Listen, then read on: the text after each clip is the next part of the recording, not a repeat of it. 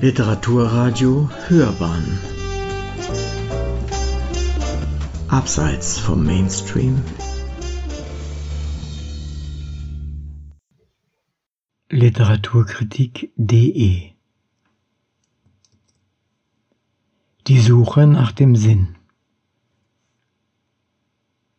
Bei dem Versuch, den Auslöser für sein Trauma zu finden, begibt sich der Erzähler in Leif Höghaus, der Kälberich, in die Untiefen seiner verworrenen Erinnerung. Eine Rezension von Maurice Sascha Weller. Was zur Hölle ist eigentlich ein Kälberich? Das ist nur eines der vielen Mysterien, welches schon zu Beginn des gleichnamigen Romans Kopfzerbrechen bereitet. Doch statt einfache Antworten zu liefern, ist die Handlung in Leif Höckhaus Debütroman ebenso verworren wie die Gedanken im Kopf des Protagonisten. Der Ich-Erzähler wird von einer mysteriösen Dame zur Arbeit in eine unterirdische Firma geschickt.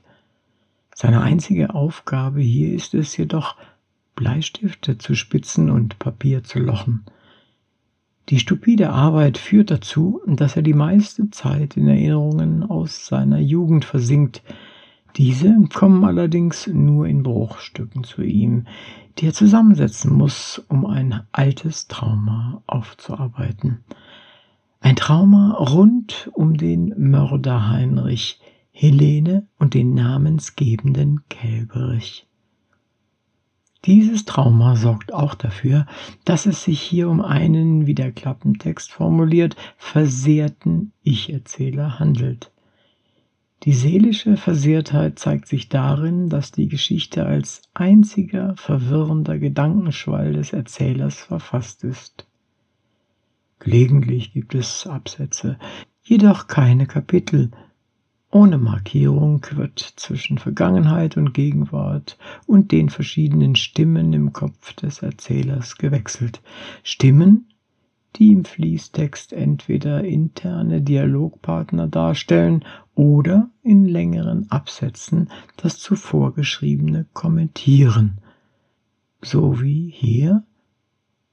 Du, auch du, oder ist es ein Sang, den du nach all diesen Jahren noch, einen Sang, den du noch in dir trägst irgendwo? Auch du, du genau wie ich? Hä? Ich meine, woran meinst du denn, dich zu erinnern? Du! Wörtliche Rede gibt es nicht. Alles Gesprochene wird vom Erzähler in Gedanken wiedergegeben und dabei quasi durch seinen Filter geschickt der die Worte der anderen direkt an seine Weltsicht anpasst.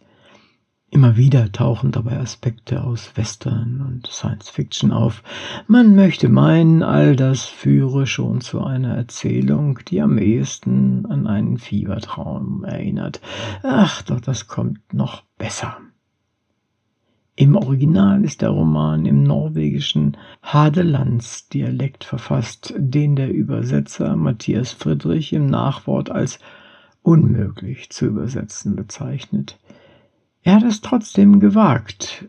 Heraus kommt eine Erzählung, die sich neben Wortneuschöpfungen unter anderem durch altmodische Sprache, verschluckte Silben, Wiederholungen und einen leichten Singsang auszeichnet. Bis auf wenige Ausnahmen werden Figuren zudem nur mit Spitznamen beschrieben.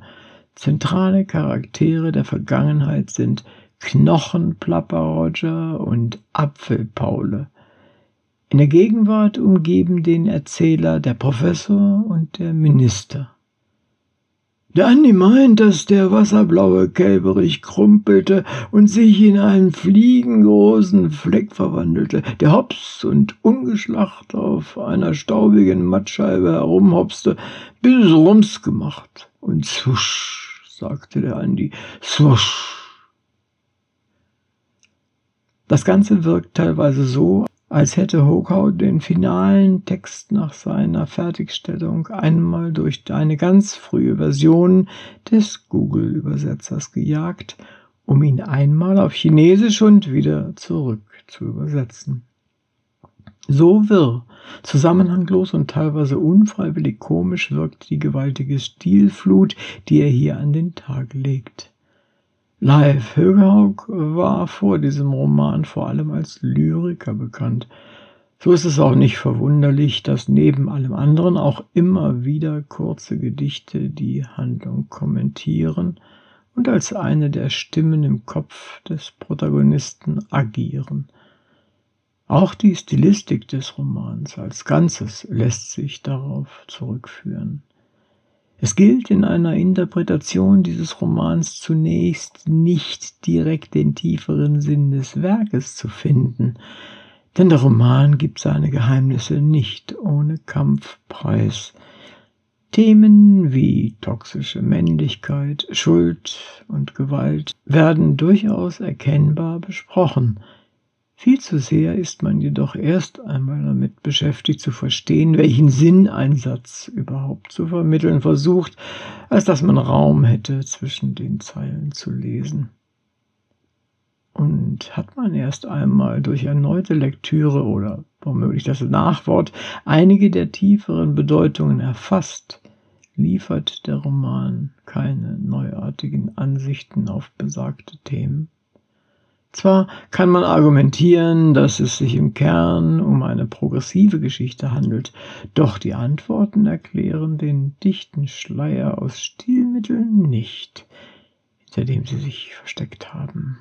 Das Einzige, was am Lesen hält, ist der Wunsch, die Mysterien des Romans dann doch irgendwie zu entziffern, vor allem den Auslöser des Traumas.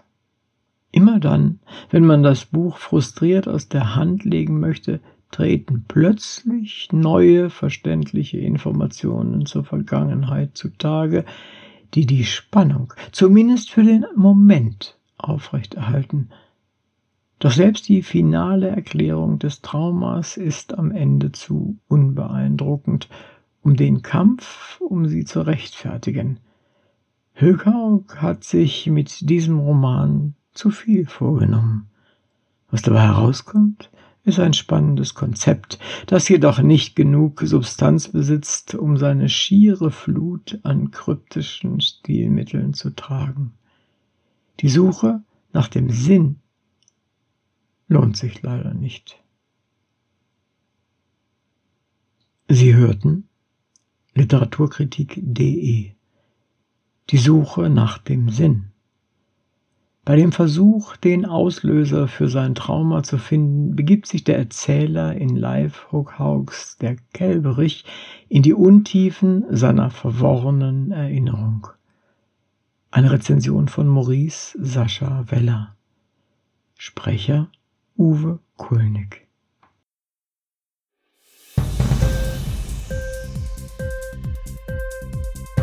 Hat dir die Sendung gefallen? Literatur pur, ja, das sind wir. Natürlich auch als Podcast. Hier kannst du unsere Podcasts hören. Anchor, Spotify, Apple Podcast, iTunes, Google Podcasts, radio.de und viele andere mehr.